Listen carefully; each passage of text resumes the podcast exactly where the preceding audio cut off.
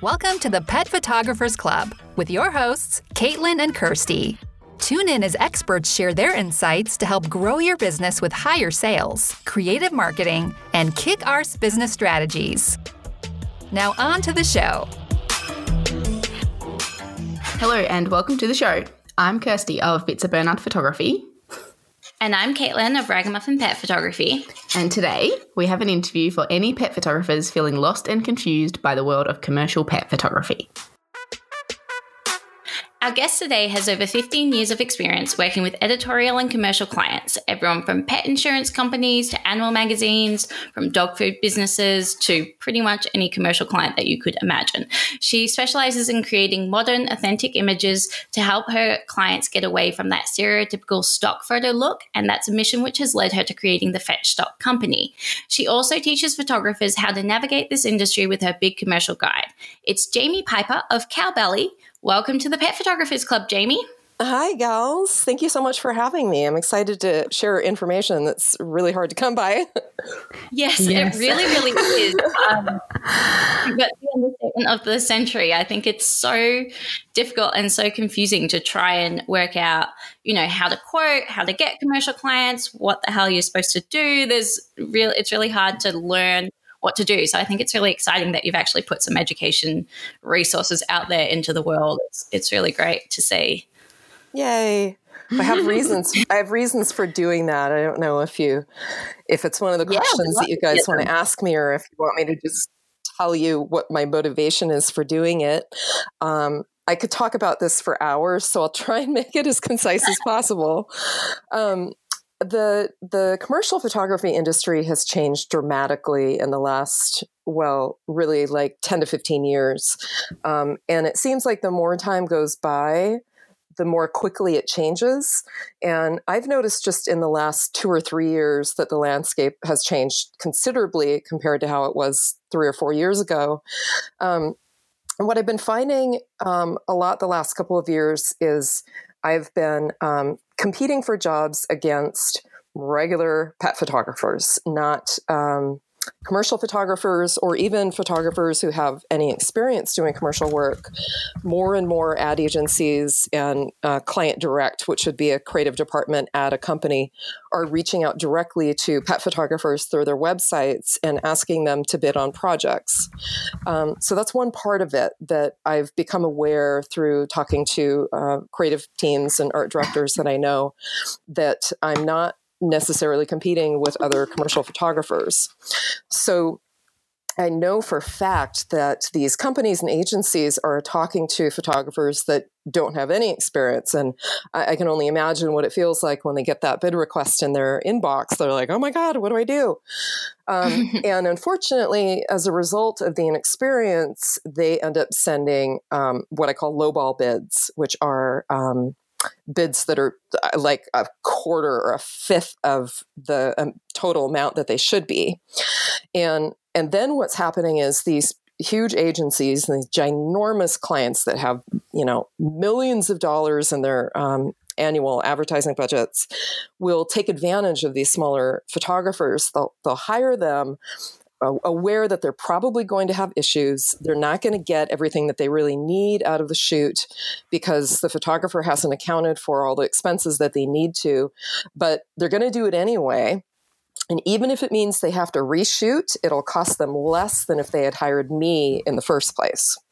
So, um, two things are happening. One, I'm seeing um, my pet photographer colleagues taken advantage of by these big corporations, which really chaps my hide. I mean, it just makes me so incredibly angry that they do that. Um, and I, I just don't see this industry being sustainable for anyone when that continues to happen. And then number two, on a selfish side, I'm losing jobs to people who don't have the knowledge that they need to to do it properly.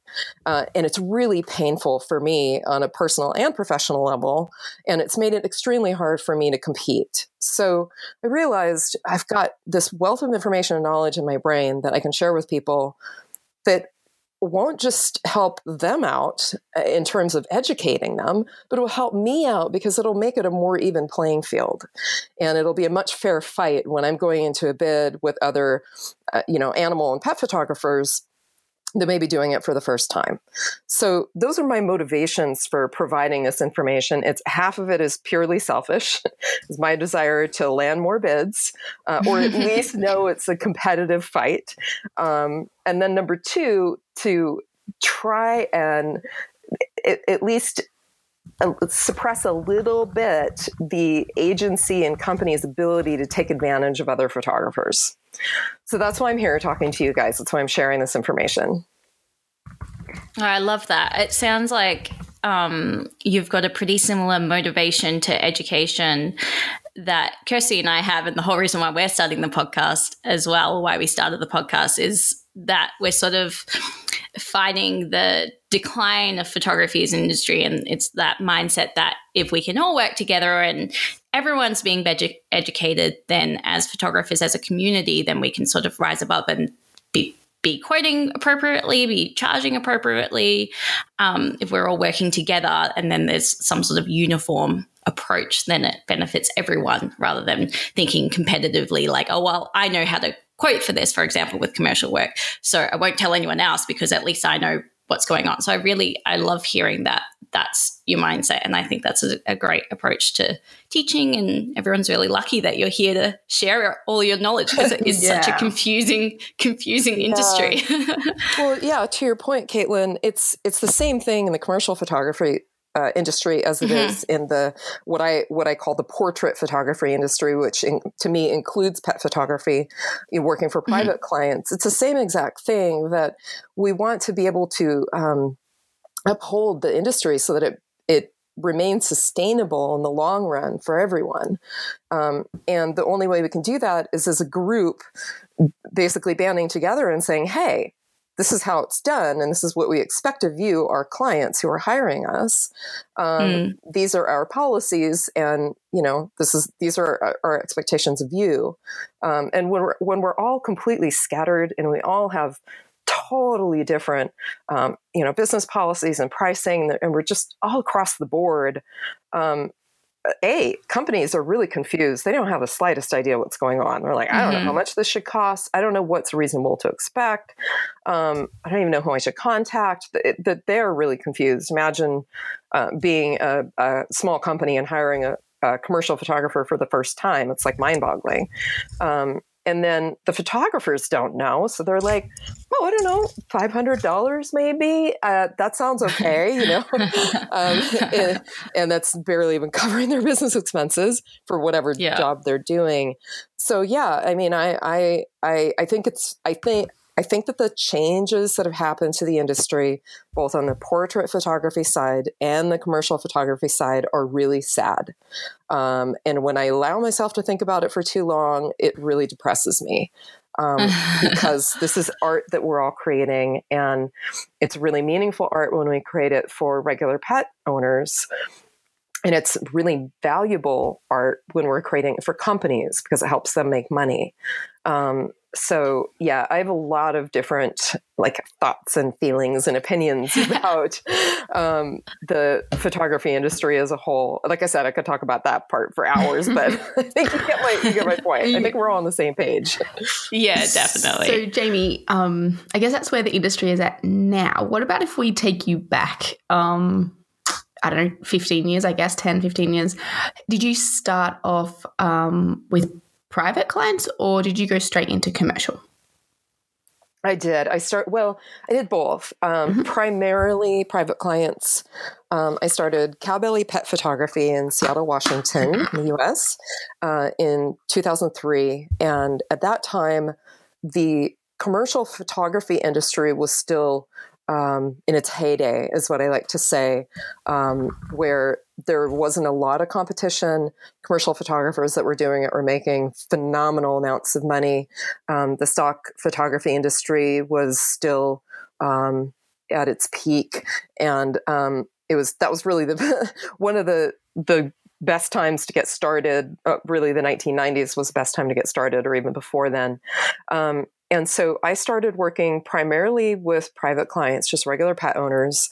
And um, when I was marketing my business in the beginning, I ended up creating a lot of uh, partnerships with small businesses in my community. They were all pet related in some way. So I had a friend that owned a dog daycare. I had another um, relationship with a woman who owned a pet store and a dog daycare. Um, I knew a woman who made clothing for pets and so on and so forth. I, I knew a lot of people in the industry and through those partnerships, I started doing commercial photography for them on a very small scale. So things they could use on their website and social media if they had social media at the time.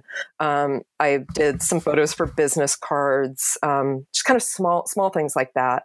Mm-hmm. And the first two or three years that I did that, the commercial photography, I didn't charge anything for it, or I charged a very small amount because I was uh, I was doing two things. I was portfolio building, and I was also list building, client list building. Mm-hmm. And we can talk more about that later. But having a client list in commercial photography is very valuable and really important. Um, so I just started building a, a literal client list that I had on my on a page on my website that talked about commercial work. Um, so that's what I did for the first few years, and then started working with kind of somewhat bigger but still local companies uh, and doing uh, kind of longer shoots you know instead of doing a couple hours i might do half a day or a full day uh, and just sort of worked my way into it very slowly over time and then in 2008 i did my first what i call big produced shoot which was a multi-day i think it was like six or seven day shoot for um, a huge, huge corporation that's a household name around the world um, for their all their dog food and dog treats, and that was like basically throwing me to the wolves. And that was the moment where I was like, "Oh my god, I'm I'm in so far over my head. I have no idea what I'm doing." and that was when I started trying to do research on commercial photography, and it was so hard because there's just nothing out there. I mean, there's a little bit out there, but there are no workshops. There mm-hmm. are a couple books on Amazon, um, most of which are many years old and certainly not current. Um, there are there are there are consultants out there but they're also kind of hard to find. Um, there are some blog posts and i think the few blog posts on like commercial photography pricing everyone's looked at like eight times. Um, and and so it was really 2008 that i started my journey into trying to find information on commercial photography created a contract um, I met with a couple attorneys and just trying to wrap my head around like what does this all mean and how does this work uh, and then from 2008 on i was working primarily with national and international companies and then I, I, continued to do the private client work until 2015. It was the spring of 2015. And I decided to drop the private client work completely and uh, transition exclusively to commercial photography. Mm-hmm. So I have been doing um, almost exclusively commercial work for uh, three and a half years now, and I do the very occasional private client shoot for people who are willing to spend what I'm asking them for, which is not very many people. Um, so that's it. That's the kind of a long story, but that's my history with commercial work. Mm-hmm.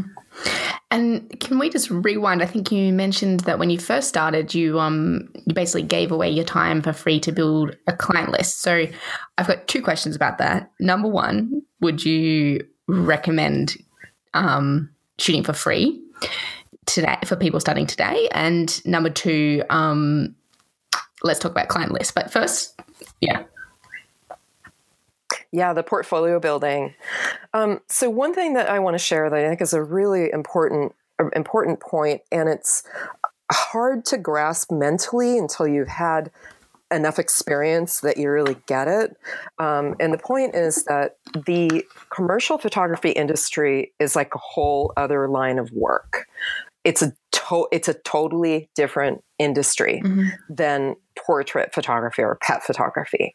Um, I like to say it's a whole other animal, pun intended. Um, everything is different. the The process is different. The contracts are different. Pricing is, of course, totally different. The way you work with clients is di- everything is different. The the photos themselves are even different. Um, a portrait photo is not a commercial photo, and vice versa. Um, some exceptions, but generally speaking, that's true. So I encourage people who want to get started in commercial photography to treat it like they treated their pet photography business when they first started. And to start by doing portfolio building, free shoots, or very low cost shoots, you know, at least get your expenses covered if you have any. Um, you know, if you need to rent a lens or hire an assistant for an hour two, make sure you have those things covered. Um, but the goal is is really twofold. One, it's to um, it's threefold actually. One is to create the client list, which we'll talk about in a 2nd mm-hmm. um, which is more valuable than really anything else. Um, two is to create a portfolio of commercial images, which have a commercial look and feel to them. And three is to get used to what it's like to do commercial photography in terms of interfacing with the client, creating contracts, um, developing pricing, what the process looks like from start to finish, what the expectations are, and just everything involved in commercial photography. Um, and the point of doing all of that is to become very comfortable with the entire process and making the photos so that when a photographer is hired and a client is paying them decent money, um, to do the photo shoot, the photographer feels confident enough to deliver on what the client is expecting of them and or is knowledgeable enough to say hey you know what? That's outside of my wheelhouse and i don't feel like i really don't feel like i'm the right person for this job um, which i still do to this day uh, and i think that's important because um, it's it's usually not a good idea to sign on for something that you don't think you can do um, because often the results aren't going to be great um, you want to have great results because you want to be able to put that client's name on your your client list. I've certainly worked with companies that I don't have on my client list because I'm like, oh my god, I screwed that one up big time. Um, you try, want to try and minimize those as much as you can. So there are a number of very valuable, important benefits to doing portfolio building, and the great thing about it is it's really easy to do because a lot of small businesses, especially, you know, in your immediate community, don't have the budget for commercial photography. They can't spend, you know, a couple thousand dollars on a commercial photographer uh, to get images for their website and their their brochures or what have you. Um, so being able to pitch your services to them uh, in a way that's no risk for them whatsoever um, is really easy to do in terms of being able to get clients to agree and go ahead and book a shoot. Um, and the other great thing about it is you can pick and choose who you want to work with. If you have a relationship with another business owner that's not so great, don't work with them. You know, uh, connect with the people who you think will really value what you're providing to them. Um, and then it's possible that those those business owners could translate to paying clients in the future as they grow their business. So maybe they start off locally and maybe they become regional or even national or international at some point in time. And if you create a long term relationship with them, just like you would a regular pet owner, they could come back and hire you time and time and time again in the future. So it's definitely worth investing that time up front treating each photo shoot like a regular paying client um, providing the same level of service that you would to any of your other clients and work really hard to do a good job. Um, so, you know, as painful as it is to think, like, especially if you've been in business for several years or even many years, you're like, oh my God, I have to go back. I have to go back to portfolio building. Like, really? Oh my God. Uh, like, it's like starting all over again, right? Um, but, and yeah, it really is because, like I said, it's a whole different industry. Like, you are starting from scratch in this in this parallel but different industry if that makes sense. Yeah absolutely. So would your advice be for someone who's looking to start in in that industry they should be the people or they should be the ones sorry approaching potential businesses that they might want to work with and approaching them saying look i'm i'm starting up this aspect of my business. I'm portfolio building at the moment. Would you be interested in collaborating, say? Is that the sort of approach yes, that you would have? Exactly. And I, I just I just had an idea just now that I've never thought about before. Um, part part of the reason why you really do need to start portfolio building for free is because you don't have a commercial body of work to show that potential customer. Um, and the we can talk we can talk in a minute about what I feel the differences are between a portrait photo and um, remember when I say portrait photo, I mean pet photo or a photo of uh, a family, you know, human beings with their their pets. Um, so that kind of the private client side is what I'm um, referring to as portrait work. So we can talk about what I feel are the differences between portrait photography and commercial photography. Um, so without a body of work to show a potential commercial client, it's hard to sell them because they're going to want to know, like, well, what other companies have you shot for? So the idea that I just had, I think is a really good one, is as you're building this commercial portfolio, what you could do is start charging um, kind of like on an exponential graph.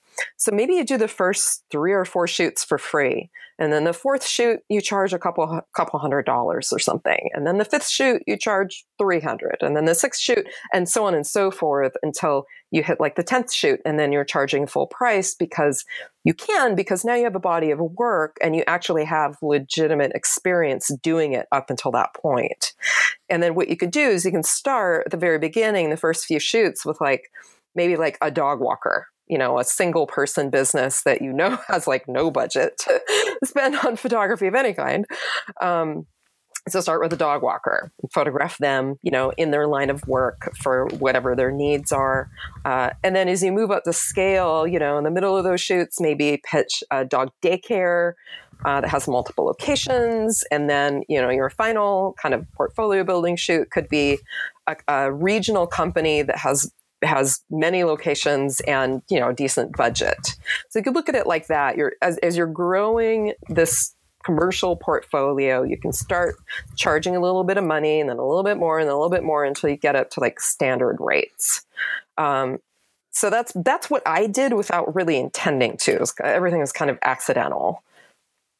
I love the idea of doing that not accidentally though. Yeah, I oh, think yeah. that it would be so easy to feel like, well, so how do I know when to start charging if I'm going to start doing that and blah blah blah. Whereas if well, for me personally, I'm an intense planner, so my planning head loves the idea of right. So I would sign up three people here and do this, and then I would just move myself along the pipeline. Um, so I think that makes it a much easier way to grasp the whole idea of um, portfolio building. And there is an end goal in mind here. This is what I'm literally building myself up to. Um, so I think that's a great that's a great approach to doing it. Yeah. Jamie, can I just ask, um, oh, excuse me. Sorry about that. I'll start again. Can I just ask, um, when you say like you're approaching these businesses, let's say the first one, the single person business, maybe a dog walker or a single groomer or something like that. Um, are you going to them with your idea of, you know, oh, do you want some yes. headshots or are you just going and vaguely saying, what could I do for you? Um, you know, either one. I, I think it really depends on what your your per, your personal goals are. And when I say personal, I really mean professional. Um, personal to your business. So, um, let's see, see, if I can think of an example. Um, maybe what you want to do is add maybe you photograph people and pets and that's that's your business model. And maybe you know that in the long run you want to add headshots to your services and headshots for business owners. And so that's what you would want to pitch because that's what you're trying to get more practice in. Does that make sense? Yeah um, if I had to do it over again the right way, I would have done more studio commercial shoots because I find those incredibly challenging and I have very little experience doing it. So I would have made a concerted effort to pitch companies on doing some studio shoots with dogs and cats in a studio, especially cats. Oh my God. cats on a commercial set in a studio are almost impossible to photograph. It's really challenging. So, you know, I think each uh, photographer should evaluate what their long term goals are, what they want to be photographing more of in a commercial capacity, and be pitching that so that they can get experience doing that specific kind of photography in that setting. And again, if you were pitching something like um, studio shoots, for example, would you be organizing to pass on, assuming you would be renting a studio or renting the equipment, that sort of thing? You're agreeing to pass on just those costs to the client, or would you be eating those costs to start with when you're portfolio building? Yeah, I mean, it really depends on kind of where you are in the process. So maybe mm-hmm. if you if if part of the experience that you want to get is going to have a cost associated with it, so an expense in the commercial world, we call them expenses. Um, mm-hmm it's a per project or per shoot expense. Um, maybe you leave those shoots that have expenses to like the mid part of your process. So, like maybe right. the fifth uh, portfolio building shoot out of 10 um, instead of the first four. And you focus, you know, the first three or four on um, on shoots that won't cost you or the client any money at all. Um, you know, you don't have any permit fees associated. You don't have any rental fees. It's just like easy, easy for everyone to jump on board and get involved. Uh, and then, you know, after you've done four shoots and you do have a small body of work and a, a short client list, it would be easier to convince a small business owner that hey this is worth it. Look this is the other work i've done this is how great the photos turned out. And hey this is where they're using them. Like doesn't this website look great you actually mm-hmm. have something to sell your services with. Um, you know, it's easier to market and promote that way so that if you do have a couple hundred dollars of expenses, the client would be more likely to pay for it than if you have absolutely no, no nothing to show for any mm-hmm. experience. That makes sense, right? Yeah. Definitely. Yeah, absolutely it does. So speaking of being able to show, you know, potential clients that client list, can we dive back into what a client list is and why it's so important? Yes, absolutely. I'm, I'm glad that you brought us back there because that's that's uh, something really important that I, I don't want to skip over. Um, so, if you do research on commercial photographers' websites, what you'll notice right away is that there's very little text. Um, there's there's very little fluff. There's very little branding. It's very simple, and the focus is on the photos. So the whole website is just completely filled with photos, and usually you can see the photos big. You know, they take up most of the screen uh, or most of the website anyway. And then there's usually just one or two text pages. Uh, there's usually a contact page and then uh, an about about the photographer, photographer's bio, or something like that. And the photographer's bio is usually just a couple paragraphs of information on their, their background, their history, how they got started in commercial photography, and then a client list. And you'll see um, on any established commercial photographer's website, they'll have this big client list that lists some really impressive names like Nike, Microsoft, Apple, you know, like airlines and that kind of thing. Um, and that's educating potential commercial clients that A, I have experience. Look at all these companies I shot for. And more importantly, B, these other companies trusted me enough to create imagery for them. And that is huge. So, the more reputable and well known the company is on your client list, the more impressive it is to a potential client. So, the client list, in my view, is just as important as your body, your commercial body of work. Mm-hmm that makes that makes perfect sense. I we already you know stalked your website obviously. So for the listeners out there, you can I mean head over to Cowbelly so you can see it all. But Jamie's got her client list there. She's got everyone from you know Pedigree Mars to Applaws and City Dog magazine, and it does. Yeah, I can understand why that would be so important. That sort of social proof for potential clients, um, just to see that you're worth trusting. So would you have you mentioned before that being able to show the work on a website that the client is using, for example. So would you also have sort of ex- excerpts and that sort of stuff on your website or just links to it? When you say excerpts, what do you mean? Well, for example, I'm thinking, um, I don't know, tear pages or if it was your photography used on a product, examples of the product, that's oh, the thing, or do you just list the client names? Yeah, I see what you're saying. Um, most commercial photographers don't link to where the results the actual live. work. Yeah, online. Um, it, some commercial photographers have tear sheets on their website, and a tear sheet is an mm-hmm. example mm-hmm. of uh, the finished product, um, which would be like a magazine ad or product packaging or whatever, or digital ad. Um, whatever the end result is from the photographs that you created. Now, not not all commercial photographers have tear sheets on their website because unfortunately um, oftentimes they're really hard to get. Um, like one example that I can think of is I did a shoot for a major um, flea and tick manufacturer that I believe they sell internationally, and this was um, three years ago. I think somewhere two and a half, three years ago, and they and it was for it was for product packaging specifically, and they still have not come out with a new packaging. Oh, right. So, okay. Um, my thing is that usually by the time most of the shoots that I work on are bigger, uh, either for national or international clients. Most of the shoots I work on, by the time the tear sheets or any finished result is done or ready, I have so long moved on and have forgotten all about it. and I always forget to ask. I just don't ask. I, uh, other people are better at that than I am. And sometimes you can't get them. Um, and it depends on a non disclosure agreement that you sign, which we can also talk about. That's really standard in the industry to have ad agencies and commercial clients have you sign a non disclosure agreement where you are legally not allowed to talk about the project.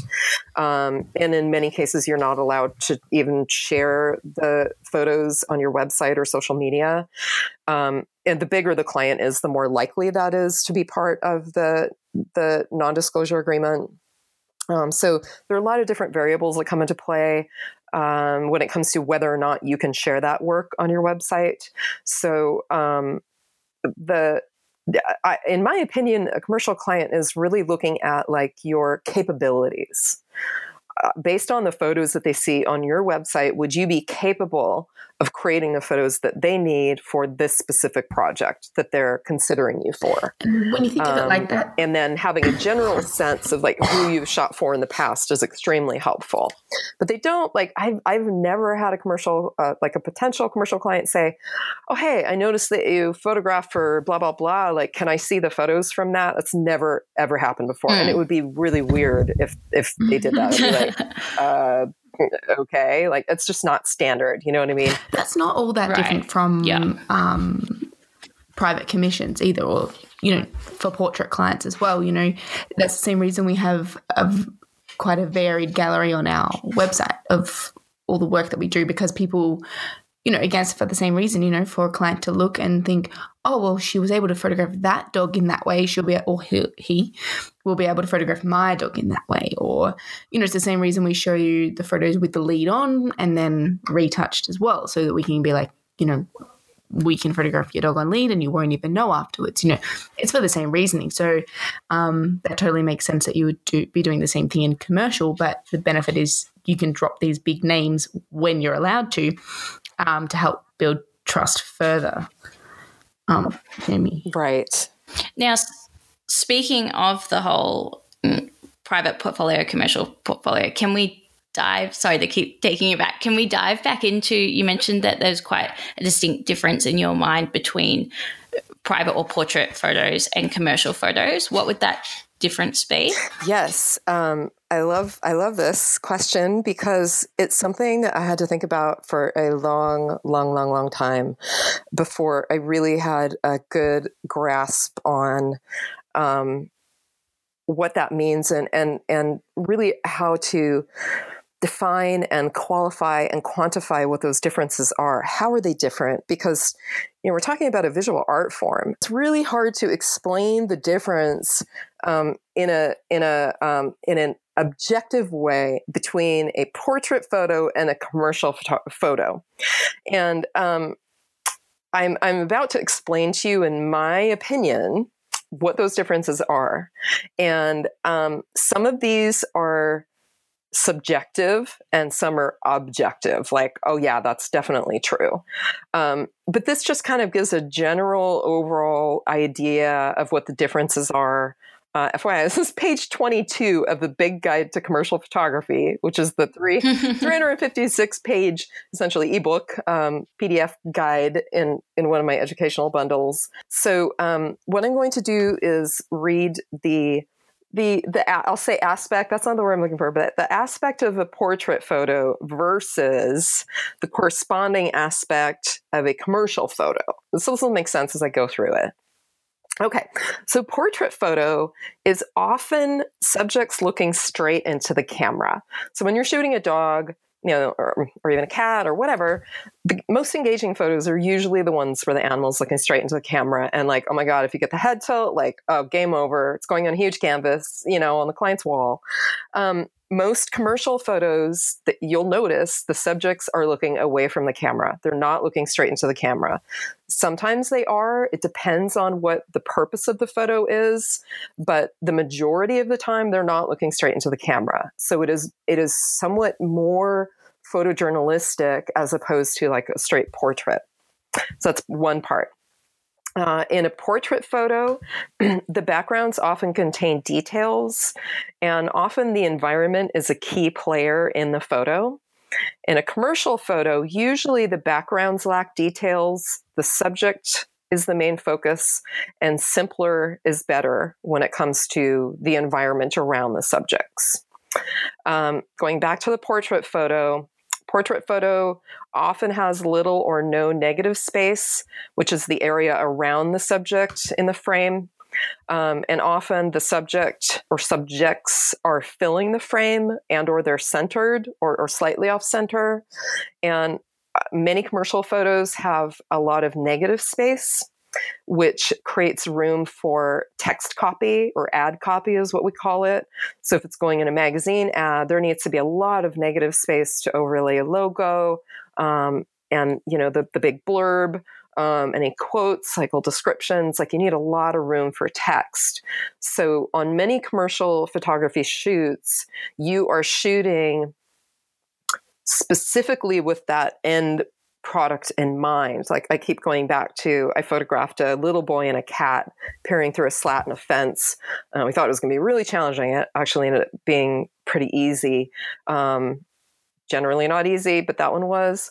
Um, and and I had a um, I had uh, one of my techs, Cameron, working on set, and he and I was shooting tethered to a laptop, and so they could he and the art director could see the images as they came into the laptop, and she was literally overlaying the um, the ad copy onto the photo as they were coming mm-hmm. into the laptop.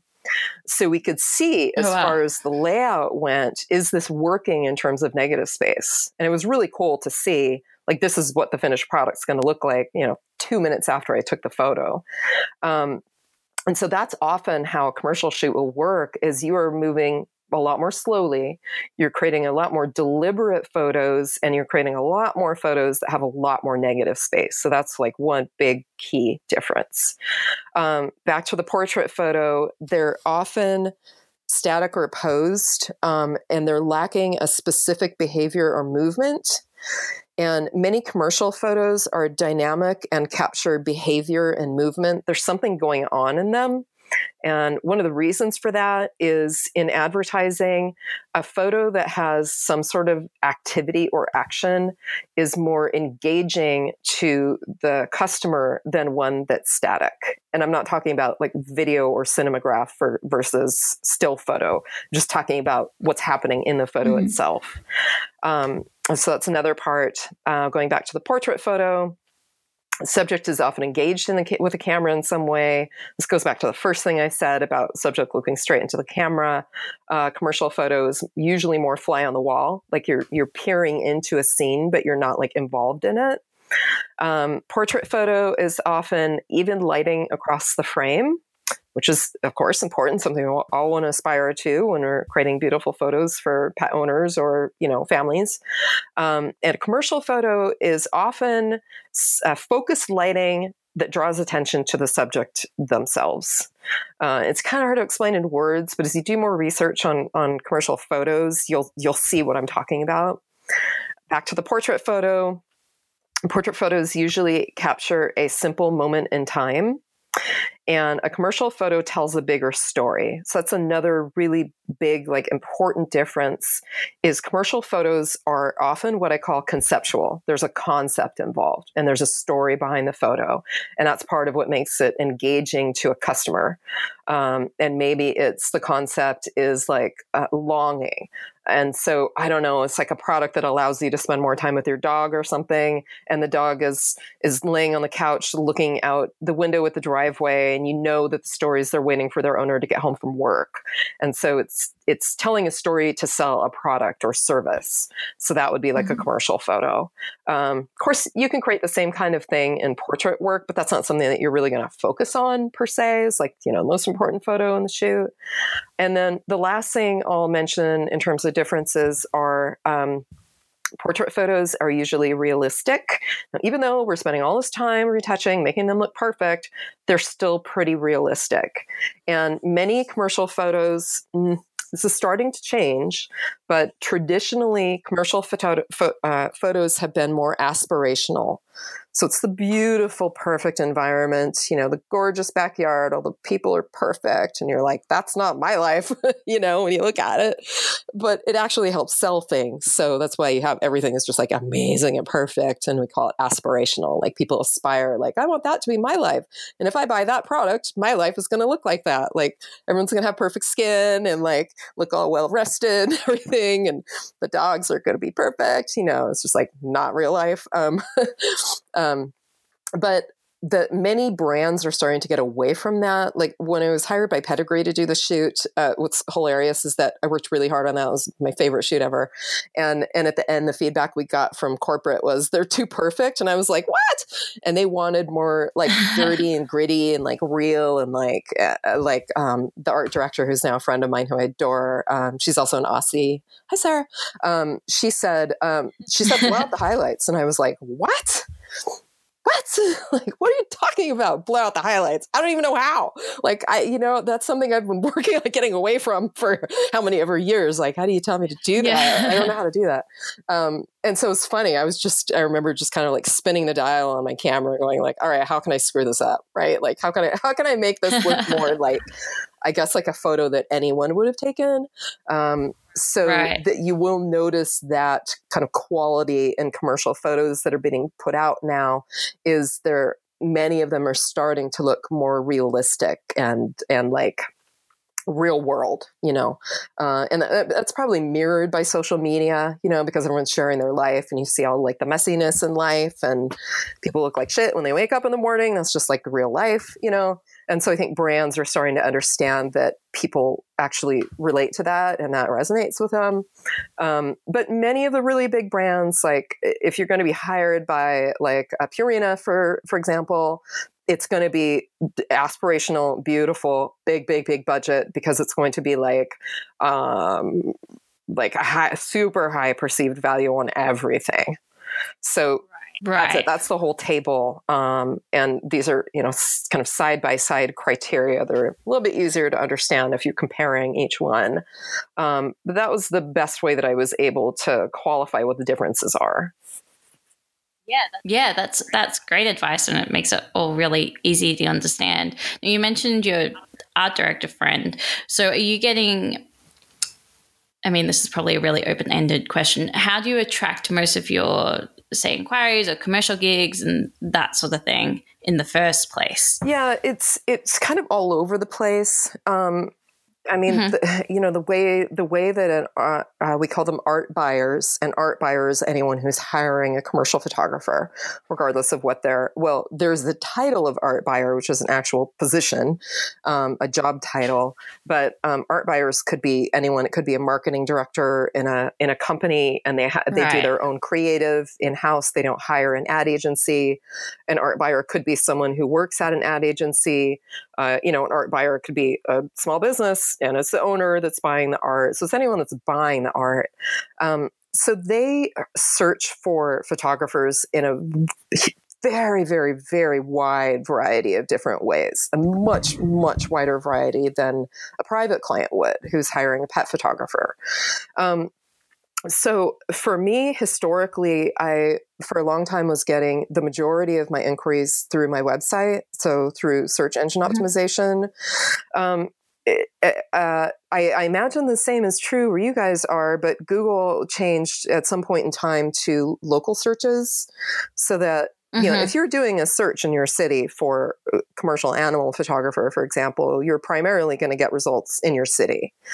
Um, so it's made it really hard to compete on a national or even international scale with other right. photographers because here's the thing that's important to know when you do commercial photography um, there are no geographical boundaries period whatsoever um, my my art director friend who lives in Melbourne has been wanting to get me over to Australia to do a shoot over there because she knows how much I love Australia. I've never been, um, and that's certainly not without uh, outside the realm of possibility at all, um, because agencies hire photographers from all over the place to come and shoot wherever. I mean, it doesn't matter where. Um, the bigger shoots have the budget to pay for travel and you know lodging. So so because of that everyone is competition no matter where they live. Doesn't matter. Like you and i all three of us could be bidding on the exact same project for the same client. Like it happens all the time. Um, so so the web inquiries have reduced dramatically since a there there have been more and more um, photographers entering the industry. So you know increased competition. Um, and then two, the difficulty of doing a Google search for any photographer anywhere. Um, so I have been getting more and more inquiries through referral. So it's other clients that I've worked with in the past. And to be honest with you, I'm not very good at not very good at keeping that up. Like, you know, there are many photographers who will who will go and ask, like, you know, they'll follow up with past clients and just, oh, I'm terrible. I don't know why I'm so bad at that. I'm terrible at that. Right. I just it's just not something I think to do. Um, but luckily, I do get referred um, for other projects. Um, I've I receive inquiries. I do port, uh, portfolio reviews sometimes, which are meetings with a wide variety of different people in the industry. Anyone from an art buyer and ad agency to um, a freelance art producer or a creative director or a photographer's rep. Uh, it's just all kinds of different people that I meet with, and sometimes they'll they'll refer me, or they'll end up working on a project that they're interested in me for. Um, trying to think of some other ways that clients find me. so, Jamie, me. does that mean um, you're not actively? I've, sorry to interrupt. Yeah. Um, so you're not really actively looking for new jobs. Like you you usually just wait for them to come to you. Um, oh, I do. I do. Um, eh, so uh, I guess that's kind of it's kind of a two part answer. One is how like if if I'm tracking marketing methods, you know, like I think you all probably have a, a little a little um, a form field that says, mm-hmm. "How did you find out about my business?" So that's that's mm-hmm. kind of half of it, right? Is like when they do fall into your lap, how did they? What was the you know what was the uh, the um, the kind of trail that led them to you. Um, so the half of it is, ha- you know, tracking that. So in terms of me tracking like what marketing methods actually work. Um, but no, I, I do and have done um, much more than that. Many marketing efforts that resulted in absolutely nothing, just a huge waste of money. Um, other marketing methods that were really easy uh, that I ended up getting fantastic shoots out of that cost me nothing.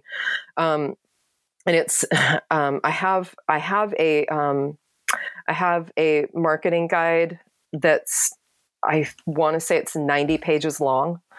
Um, and it's filled with nothing but commercial photography marketing. It's a huge subject because, as I mentioned a little while ago when we started talking about this, there's a very, very wide variety of different ways a commercial f- photographer can market their work.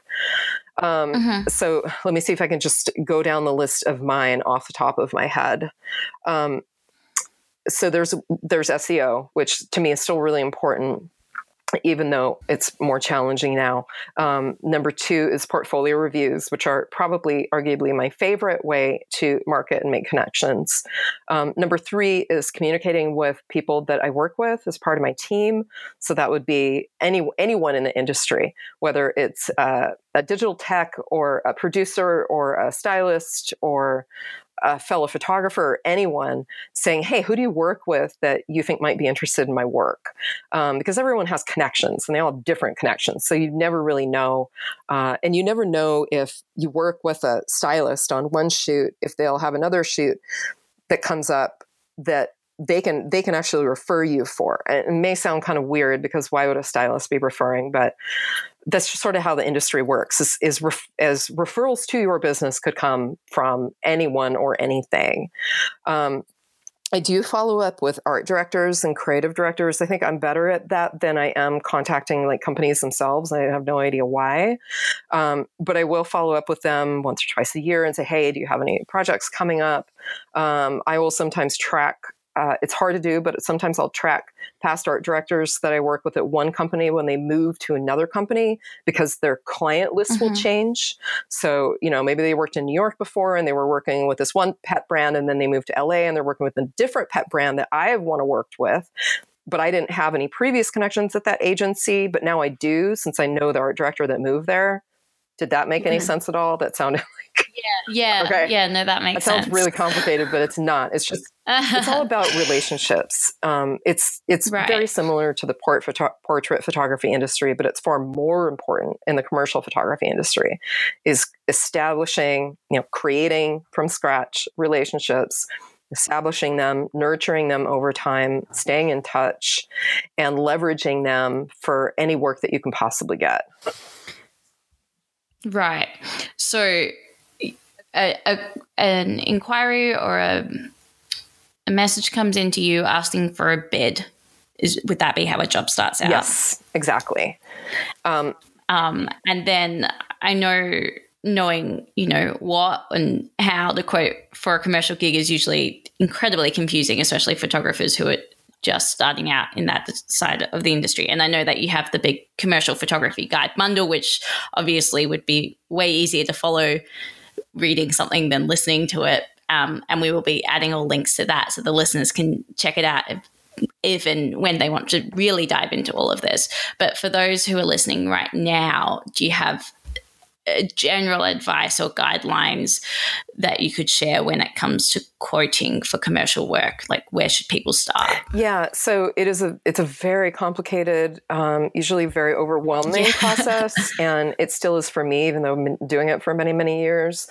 Um, there's always nervousness and excitement when receiving a request for a bid.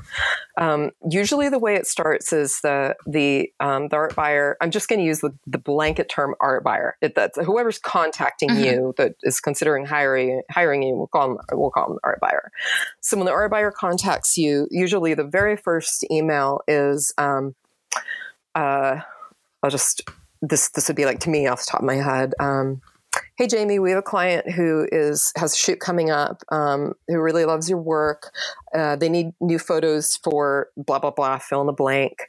Um, it's usually pretty general so they might say like new new product packaging. They're not going to tell you exactly what it's for. Uh, they won't they won't mention the client by name. Usually you won't know. Um, and they'll say the client's really hoping to have the photos, or let's say the, the, the product is going to print in 90 days or something and the client's really hoping to have the photos by such and such date are you available to shoot so that's the first email is this is what we're doing right. we're interested in you are you available uh, because if you're not available, then they're not going to ask you to bid, obviously, because you're not going to mm-hmm. do it. And then you respond back and say, um, I am. Yeah, it sounds really interesting. I would love to get more information. Uh, and what I always do and what I recommend people doing is that first response that you send tell them that you're more than happy to sign a non disclosure agreement and you're used to doing that for most of your projects. Oftentimes, the next email you get from them will actually have a non disclosure agreement or an NDA attached because what that enables them to do is that enables them to send you what's called a creative brief if they have one and most right. commercial shoots have a creative brief the creative brief includes uh, more specific information on the shoot often includes photo examples so um, they call them comps, comparables um, to what they're hoping to create. And these comps they may have sourced from anywhere. It could be you know Google Images or a stock agency or your own website. I love seeing that when they send me a creative brief that's filled with my photos. I'm like, yes, because you know it's probably more likely you're going to land that job if your photos are in the creative brief. Um, and then sometimes I'll see those that I, I, know who they belong to. I'm like, damn it, because I know I'm probably bidding against them. you know what I mean? um, so the photos will be a, a, big tell when it comes to you getting some sort of idea of like what the result needs to be. So if the client mm-hmm. can send you the creative brief uh, after you have filled out, signed a non-disclosure agreement, and faxed or emailed it back to them, that will help tremendously the next step, which is quoting the job uh, creating your bid. Um, and so, you know, if, so the process will go like this they go, hey, uh, this is what we need. This is when we need it by. Are you interested? You respond, yeah, totally interested, really interest, interest, interested and available, and I want to do it. Cool. Send me an send me an NDA, and then they go, great. Here's the NDA. Um, sign it as soon as you send it back. We'll we'll send you a creative brief that happens within like a day, maybe two days. Um, and you want to respond to these really quickly, like as fast as you can. And it doesn't matter if you're replying from your iPhone, like even if there's typos in it, like speed is of the essence in the commercial world. Mm-hmm. So you're not going to wait for 24 hours. You're going to do it like as soon as that pops up on your phone. And if you're doing commercial work, you're going to need to enable email notifications on your phone and you're going to, you're going to need to check it a lot. Um, oh, pitching no. yourself with commercial work because here's the thing um, this is a kind of a tangent but it's a really important one to understand. Many commercial photographers have an agent or a rep. I, I like to use the term rep because we call it being repped by. I'm repped by this agent or this rep. Um, reps work in the office primarily. Their job is an office job, and reps respond like immediately um, to you know emails and text messages and what have you from potential clients. So when you're bidding, you could very well be competing against another photographer that has a rep who is responding to this email within like 15 or 20 minutes or 10 minutes or whatever. Even if it's just a quick, like, hey, yeah, you know, we'd love to hear more. I'm working on a bid right now. Um, so I can't, I, I can't communicate about it, you know, until tomorrow or later tonight or whatever, but send me over the info. Even if it's just like a one line response, they may be responding like immediately. So that's what you're competing against potentially. Um, and like in my case i do very very infrequent very high budget shoots generally speaking. So i am i spend a lot more time behind the computer than i do doing photography and that puts me in a position of being able to respond right away. Um, so uh, getting back to the process so you're going to go back and forth really really quickly like in the first day maybe day and a half um, send off the nda get the creative brief review the creative brief and then after you do that or you might not get a brief you don't always get a creative brief for every every bid request um, the next thing that you need to do is ask a shitload of questions like like a ton of questions because you need information on every potential aspect of the shoot. You need to know all about the subjects. You need to know all about the location. You need to know about props. You need to know about what kind of lighting they want. You need to know what the photos need to look like because it might involve renting specialty lenses, or maybe the client has an expectation that you're going to be shooting with medium format. And you're like, ah, you know, I would be like, I outside of my wheelhouse. Can't do that. Um, and so the more information you have on the shoot, the more smoothly it's going to go. Uh, and art buyers that contact you are used to needing to provide this. So usually they're more than willing to come back to you with laundry list of things that, that the client is expecting occasionally you'll get really generic information which is always really frustrating for me because i'm like i don't i don't even know where to start with this like you're asking me right. to make the decisions for you you know when i really don't care what kind of house we shoot in you know? Like I'll, i show up and shoot that's my job like my job isn't to decide what color the couch needs to be you know? Um, so so then you ask all of these questions about every aspect of the shoot. Um, you get as much information back as possible and for me personally it's not unusual for me to send two or even three emails clarifying and asking more questions, which I always feel like uh, I'm probably like putting them off, but I, I don't have enough information to adequately create a fair bid. And usually, if I don't have enough information, I'm going to bid really high because I'm planning for contingencies that I couldn't have foreseen because the client didn't give me enough information. So it's to their benefit to provide as much detailed information as possible. That makes sense, right? Mm-hmm. So the more detailed information you have, the better, the easier it is to bid.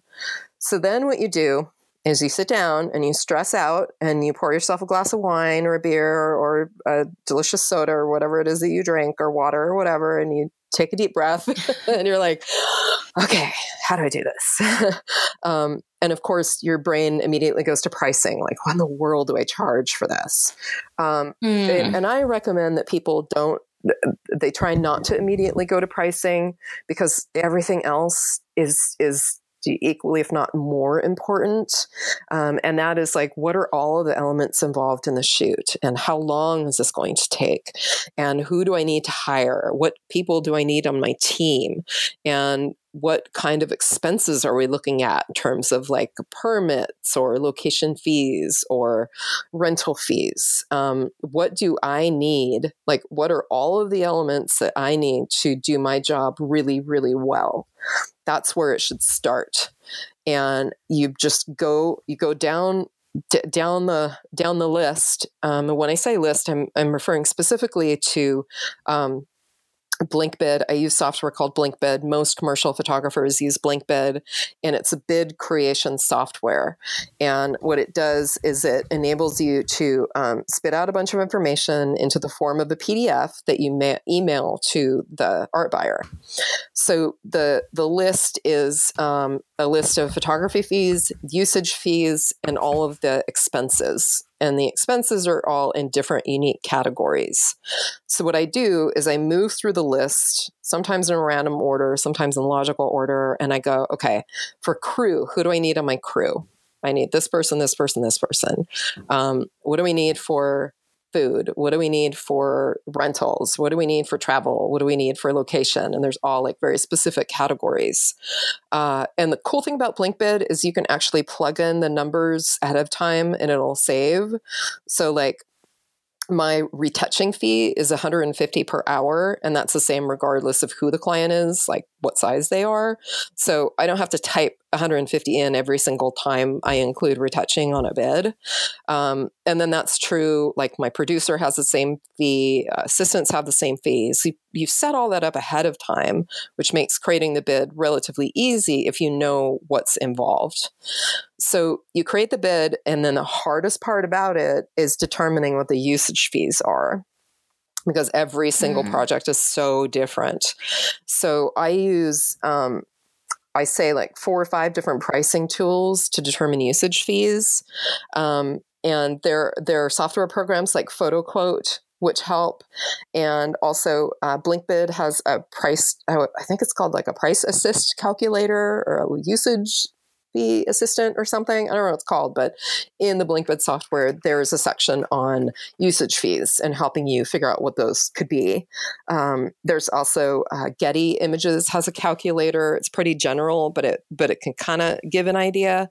Um, and then I also refer to past bids and quotes I've sent. Sometimes I'll even bid for the same client repeatedly. So I'll go back to a past bid and go, okay, well, what what did I bid before, um, and and um, that works really well if you know that you submitted a bid that they um, said was competitive, but you didn't land the job.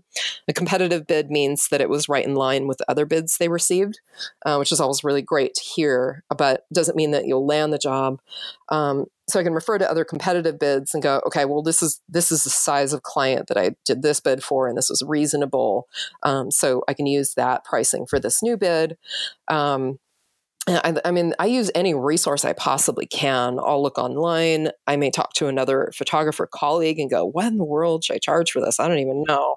uh, and then, as far as the, the, the photography fees, the fees that you charge to do the work, it's the same thing that you would do for your portrait photography business, factoring costs, um, your your operating costs, how many shoots you can do per year. Um, it's a little bit more complicated when you're doing portrait work as well because 100% of your income isn't coming from commercial work. Um, but I recommend that people not charge less than they would if they weren't doing portrait work, if that makes sense. So charge mm-hmm. like a, a, reasonable fee um, that another commercial photographer would be charging. And I quite honestly, you guys, I don't know what that would be in Australia. I don't know what a competitive photography fee would be. Um, so that something you would need to research uh, in your area. Although most most of our listeners are in the states oh, anyway. Okay, well, there we go. Um, yeah, so th- those go uh, just, uh, I mean, uh, across the board, just like any other photographer. Mm-hmm. You know, you've got, you even have um, commercial photographers who don't charge usage fees at all. They just charge like an hourly photography fee. And I'm like, what? Right. Like you're leaving so much money now, on the table. To, to clarify for listeners who are completely new to commercial photography, when you say usage fee, you're talking about, say, they want it only on social media or they want it for the website or it's in print advertising, that sort of thing, right? Right. And um, like where are they actually using yeah, the work? I'm glad you mentioned that because I know there's a lot of confusion around fees and what they're for in commercial photography. And it's it's actually quite simple. um, they're for a commercial photo shoot, there are three different categories of fees. One is a photography fee, which I just talked about, which used to be called a day rate, um, and we as commercial photographers are trying to get away from that. Um, and the term that's usually used is photography fee or creative fee, which is like an all inclusive fee. Um, and we can come back to that if you guys want to. But so you have a photography fee, which is paying for the photographer's time and talent. So just like in portrait uh, work. Much prefer the idea of that than a day or half day because it always frustrates me um, feeling like working efficiently oh, is going to shoot me in the yeah. butt. Do you know what exactly. I mean? Exactly. I, I, I, hate it when I have to quote for a day or half day because I'm like, oh, but I want to work quickly and efficiently, but I guess I'm dragging this out to fill the right. day. So yeah, I love that idea. Just side note, yeah, sorry. Well, and here's the thing too, is that there's really no such thing as a half day in commercial photography mm-hmm. because you know the time it takes you and your assistant and and your producer, if you're if you have one, to get everything together, to get all of your you know your your shoot needs together, get props if you're bringing them, get all of your equipment, test lighting, like do all that stuff is going to take time. And then you get to the shoot, and then it's going to take time to set everything up. And then it's going to take some time for your subjects to get ready. And then you have the time of the shoot itself. And then you have the tear down time. You might be tearing down lights. You're you're putting away cords. You're checking all your camera gear. You're you're cleaning up your gear. You're storing your memory cards. And then you have the time where you're you're going and dropping off equipment. You know, maybe you're returning lens rentals or something, or you've got business you need to take care of with your producer, or you're going over the numbers or something. But listen, by the time you've done all of that, a two hour shoot ends up being six to eight hours easily. Mm-hmm. So there's no such thing as a half day, um, which I think is just one of the reasons why many commercial photographers prefer to do a creative fee now. And a creative fee includes the photography fee, so the payment for the photographer's time, the usage fee, and any other photography fees that go directly to the photographer. Like maybe they might include retouching or some, you know, some post work or something in there would be all part of the creative fee which is everything but the shoot expenses. Um, so backing up, uh, you've got the photography fee or the creative fee if it's all inclusive. You have the usage fee, which I'll come back to, and then you have the expenses. Those are all the categories. Expenses are all the things that don't go to you, they go to things you need to do the shoot well.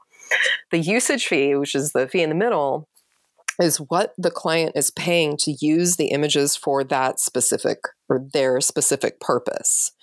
Um, uh, trying to go back to my train of thought when I was thinking about photographers who don't charge for usage fees. So here's the problem. The when you are pricing for commercial photography, you are pricing based on the value to that specific client.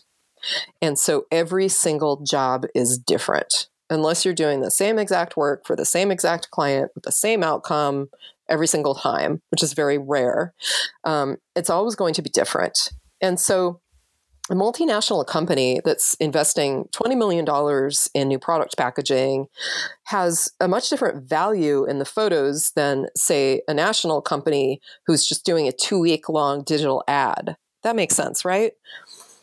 So, mm-hmm. therefore, the pricing is going to be totally different for the usage fee. So, it's never made sense to me why you wouldn't charge a usage fee because you're giving the same you're, you're giving the same benefits and values to every size client for every project, no matter what the end use is and what the value is to the client.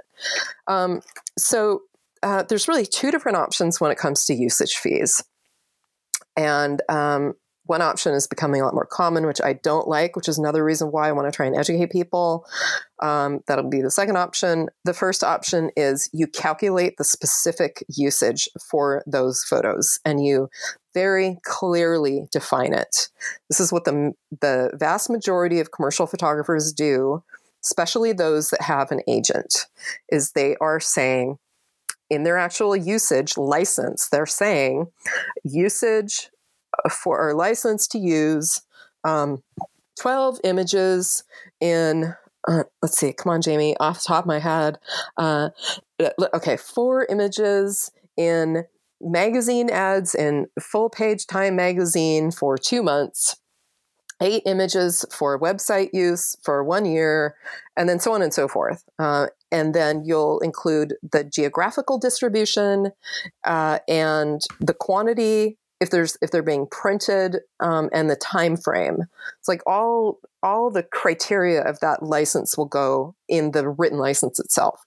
And then any use that falls outside of that license would incur an additional usage fee and they contact you for it.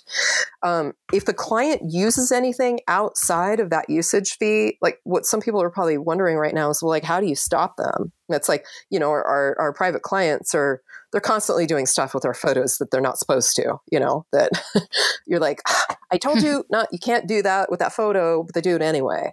Um, with commercial photography, you have a very beefy contract, which is um, it's actually called the terms of use for those photos, and you attach that to the usage license, so that the terms of use are, are very clear when it comes to what the client can and cannot do. You spell it out for them, so that they're they're in breach of a legal contract if they use the images for anything that they didn't pay for.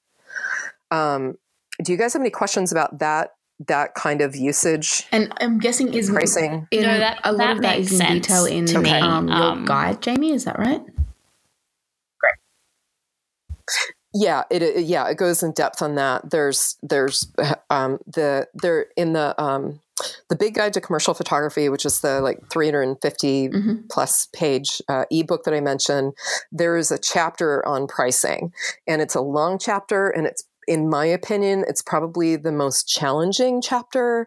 It's not the kind of material that you want to read late at night when you're tired because it involves a lot of uh, critical thinking and being able to use logic and, and reason. And there are um, very specific examples where I walk through all of these like different scenarios that someone might encounter. Uh, and it talks about uh, just it's a very complicated, sometimes convoluted process of determining what appropriate photography and usage fees would be for each job. Um, so I, I, it's one of the longest chapters in that ebook, mm-hmm. and I mm-hmm. did that right. because I know how confusing it is. Um, so there's just so much you have to you have to take into account when it comes to creating fair pricing and it just will not work to just pull a price off the top of your head which is what most people do when they're just starting out in the commercial world. They're like well shoot $5000 sounds good to me you know?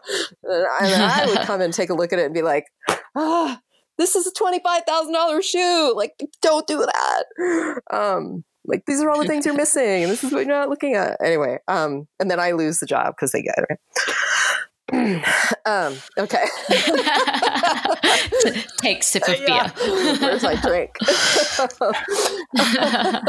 um, ah, okay. So, so that's basically what you've just covered. Is the vice the the complete opposite of doing usage would be to do an all inclusive license, and you're just giving them the photos, and they do what they want with them, and essentially you're then leaving all that money on the table. Yeah. Because yeah, so there's there's no way to make there's really two different options. So it, you know, the funny thing about the commercial photography industry is that there's this constant push and pull between corporations and, and ad agencies and photographers.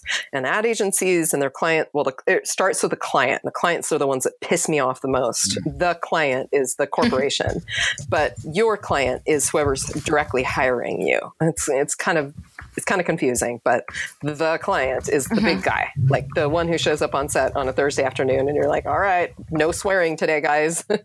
um, it's like the big boss, right? Um, the big client is constantly asking for more for less. We want all this stuff and we don't want to pay more than this for it. And the photographers are pushing back and saying, no, that's not possible. Um, but the problem is, the more we push back, the more the greater our chances are that we lose the the jobs. Um, and so it's it's a really tricky like dance that that we dance with these clients. So the what clients have been asking for more and more, and this is the second um, pricing kind of strategy or option that some commercial photographers do. Um, is a what's called a full buyout. And what that means is they're buying all of the photos and they're paying essentially one flat fee for them. Um, sometimes uh-huh. it can involve a release of copyright or transfer of copyright, but not always.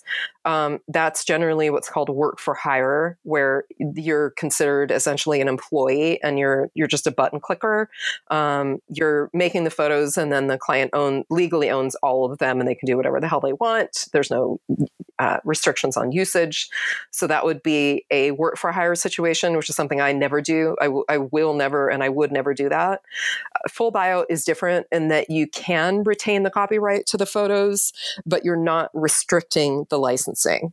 Um, and the big companies right. know that a full buyout shoot is going to reasonably have a very very high fee attached to it so we're talking you know 100 mm-hmm. 150 200000 dollars because they're paying for any and all potential usage in perpetuity so that's a full buyout. Mm-hmm. Now, because more and more and more clients are requesting that, um, often for good reason, because the advertising landscape has changed so much that it's really hard for many companies to be able to determine what their actual needs will be.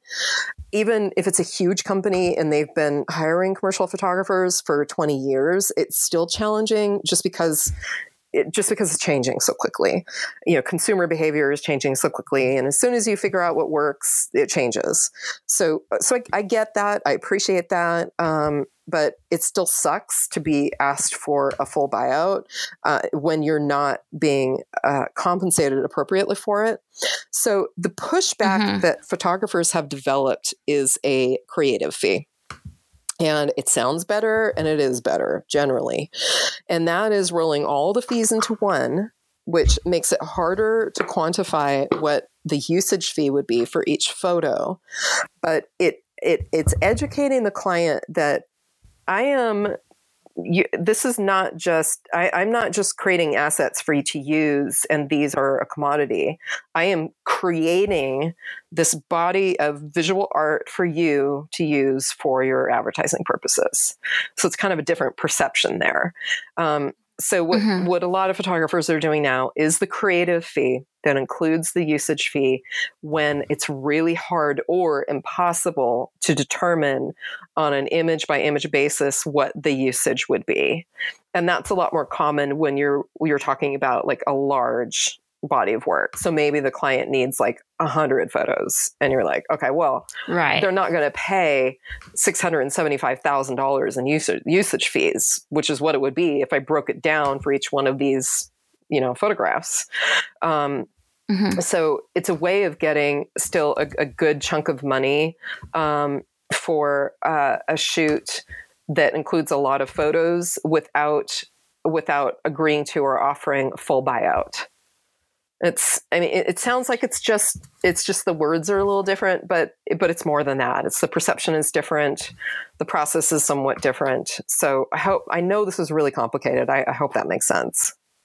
That, that does make sense. And so for the listeners out there who are in the early stages of diving into commercial photography, it sounds like the idea of a creative fee rather than charging usage would particularly be more suited for when they're working with smaller businesses as well because i can imagine in that sort of situation if you're working doing a commercial shoot for a, smaller business or a local business we're not talking like national businesses with huge budgets but you still want to be quoting appropriately. So you've done your portfolio building you're now at the stage where you're quoting appropriately creating a quote where with what you're talking about, a creator fee that included a more flexible usage license for the business feels like it would be more accepted by the businesses, especially as they would have absolutely no idea about what they should be expecting from their commercial photographer. Am I right Correct. in guessing yeah, that? Absolutely. It's a really, really great point. Um, the the concept of usage fees is really hard to sell on new commercial clients because they don't mm. get why they should be paying for these photos uh, in the future or on an ongoing basis when they already paid you for them. Like, why? Like they feel mm-hmm. like they're being nickled and dimed. They feel like they're being taken advantage of, to be quite honest. And that's not a good way to start a relationship with anyone. Um, right. unless they're like a total masochist and they're like, use me, abuse me, I love it. Um, so, um, what I do with my small and local business owner clients, and I do still work with them for sure. I mean, I, am not going to do a shoot for $500, but you know, those that see the value in it and are willing to invest some money, um, I, I will work with anyone really um, what I do is I do mm-hmm. packages, and that's what I call them, is package fees. So it's exactly like uh, unlike most commercial photography pricing, working with small and local businesses, doing the pricing for that is exactly like creating package pricing for a pet owner or a family. You create, you're going to do three, you know, two or three different packages. They each have different inclusions. Um, increasing the inclusions as the prices go up you give, give them different options and then you can have a bunch of add-ons like add 10 more photos or add another two right. models or add another location or whatever um, so that they can get like the, the, the basic things that they need but if they want more they, they can always add it on for an additional price so that usually makes a lot more sense to a small business owner than than the commercial photography pricing that we just went over um, and I think a lot of that is because maybe they have worked with a photographer before and they they've seen packages before, so they're kind of familiar with it. You know, mm-hmm. outside mm-hmm. of of doing um, uh, getting photos for their businesses.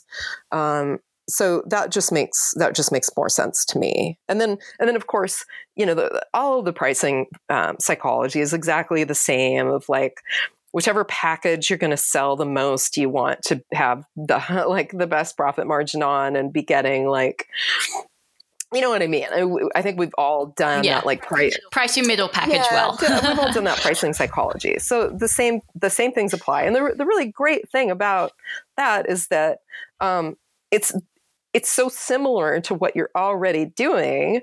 Um, so it's going to make it even easier to get started in you know mm-hmm. like it doesn't have to be this big complicated thing unless an email drops into your inbox from a huge ad agency in new york in which case you're like oh my god what do I do? Um, but when you're approaching well in, w- in which case you quickly refer to jamie's yeah, big commercial guide exactly. Exactly. Or, or email email um, me for consulting and go sure. yeah like all right exactly all right, where's your hand? I'll hold um, it i'll walk you through it. It's going to be take a deep breath. It's going to be okay. Now, I'm very aware that we have taken up so much of your time. You're absolutely amazing. And I'm like, my head is exploding. So I can imagine exactly how the listeners are feeling right now. Um, I mentioned just now the big commercial guide, but do you want to give us a quick um, run through? We'll put links and everything to it, but just before we wrap up the interview. Yeah, absolutely. Um, so the um, those of you who who have already followed my business and know and know me um, may know that I launched a stock photography website uh, a year ago called Fetch Stock, and um, in the spring of this year, and by the way, as a total aside, my stock website is like dead in the water. I'm not signing on any photographers. I really don't know what I'm going to do with it moving forward. So it's just like, it's like, it's not doing anything. Um, in the spring of this year, I created, I wrote and created and put together a um, commercial photography bundle. I was calling it a guide at the time, but it's so much more than a guide uh, because it includes uh, contracts, forms, um, documents, releases, and like 10 or 11 mini guides and then the the big um, ebook the big commercial photography guide. So it's like every single element you could possibly need for commercial photography. So i put them all i put all of that well it was just one product at the time. I put it on my fetch stock website. And then very recently i created a new website just for the commercial photography products. And that is commercialphotography.guide. So it's not .com, it's .guide. Commercialphotography.guide. And that's the website people can go to and see there are six different products, um, including an animal photography bundle, which contains a small animal photo- commercial animal photography guide. It's really designed for established commercial animal photographers that want additional tips on working with animals, but doesn't include like this is how you quote for a project or this is how you work with a commercial client. It's all just like animal specific stuff, and it includes uh, commercial animal um, model property release. Um, and then there's a, a bundle on contracts and releases. There's one on pricing specifically. There's one for small businesses, which I think is super cool. Um, and then the big commercial photography one, which contains everything. Um, and there's, if you go to the homepage of that website, in the middle of the homepage, you'll see a photo for the big commercial photography bundle. And if you click on that photo anywhere on that part of the page, it takes you to this insanely long page. Um, it's not it's not a product page. It's a page that goes through every single component that's included in that that big bundle, um, and it and it has a, a, a, frequently asked questions and answers. There's just a ton of information on that page if you want more inf- information on it. And since I created all the additional bundles a couple months ago, I would say like 95% of people who pick these up still get that big bundle just because it's a really good value and it includes everything. And it's like basically one stop shopping. You never have to buy anything else again. Um, so that's part uh, that's a big big part of the website and then there are two other parts of the website i want to mention uh, the other part is in the main menu you'll see um, a word that says articles and that's the blog and i plan to write um, really valuable articles moving forward. I don't know how often I'll do it. This is kind of like low priority. Um, but I do plan to write uh, articles for people who aren't really sure if they want to do commercial work and they need more information. Um, like, what does this even mean? How does it work? And the first article I wrote is What is commercial photography? And it defines it. Um, so there will be articles, and you, c- you can subscribe to the uh, newsletter at the bottom. And um, once every month or two, I'll send out a newsletter with links to all the new articles so people can read them. And then another section of the website is resources, and I'm starting to compile resources for photographer, for commercial photographers, and these are um, people who would go on your team. So there are links to producers, production assistants, assistants, digital techs, retouchers, stylists, blah, blah, blah, blah, blah, blah, blah, blah. All the people that you could possibly hire as crew for a commercial shoot. So that's only like a, maybe a fifth of the way done, but I'll be adding to those lists over time uh, with uh, names and contact information and links and stuff. So, so that's basically the third part of it. So the website has a whole bunch of stuff on it. If you're interested in commercial work, I recommend going and looking at everything and then deciding what's what's right for you. Awesome. Well, thank you so much for that. So, listeners, that's commercialphotography.guide. And yeah, we'll of course, put a link in the show notes so that um, you guys can all check it out. I think I bought it I'm like long time follower of Cowbelly. Um, like back in March or something yeah. when we released yeah. it, I was like, yes, finally someone's putting out some information on commercial photography. This is exactly what we need. So it's been so interesting um, listening to you just share so much knowledge and so much of your insights into this really confusing world today. So thank you so, so, so much, oh, Jamie. We're really appreciative. Well, the last thing I wanted to mention, we should have started with this. I wanted oh, yeah. to say the, the question that I get asked the most is, well, um, how do I find information for an uh, for someone who photographs pets commercially? And and the really important mm. thing to understand is that it doesn't matter what the subject matter is because all of the business stuff, all of the pricing stuff is the same, regardless of what your subject is. Yeah, great. So, mm-hmm. all the information that you can get from my guides applies to you, photographer, regardless of what you're shooting.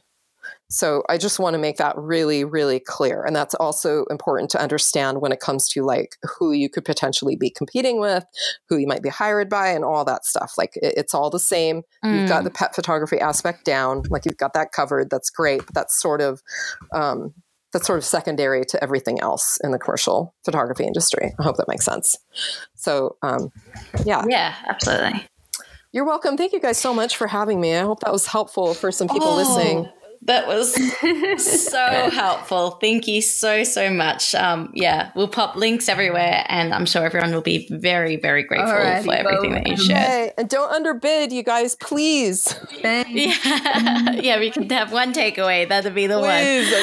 I'm, I'm begging you, don't underbid.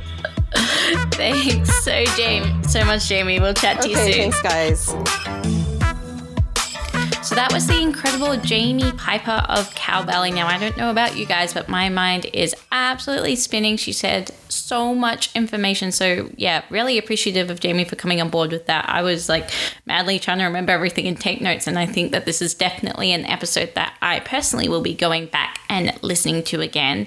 I do have Jamie's big commercial guide. Um, I'm probably just like you, really confused with a lot of things when it comes to quoting for big commercial clients. I, I feel like it is, as we discussed in the podcast, very different when you're working with smaller local businesses, which is what I'm more used to, versus, say, the pet care brands, global businesses, that sort of thing. But it's something that I'm really interested in learning more about. So, Jamie, thank you so, so, so much for coming on board the podcast. You were absolutely brilliant. As always, listeners, we will have all the links and everything. So if you want to grab um, Jamie's bundle, we'll have a link to that within the show notes. And we will definitely be discussing everything within the members area. If you're not a member yet, here comes my little plug. You can join the Pet Photographers Club. It's only $10 a month. It goes a huge way towards supporting Kirsty and I and enabling us to make this podcast and share all the amazing interviews that we have with pet photographers every couple of weeks. So I was going to say fortnight just then, but we've just learned that you over there in the States don't always know what we mean when we say fortnightly. So in Australia, it's fairly common. It means every two weeks, but we'll try to say every two weeks instead. Anyway, I'm rambling. Um, this was a really long episode, so I'll cut this short now. I'm sure it'll be one that some of you are listening in multiple parts because, yeah, what an awesome one. Anyway, hope you're all going so, so well in your business. Hope you're all thriving and enjoying the podcast. And I'll say bye for now.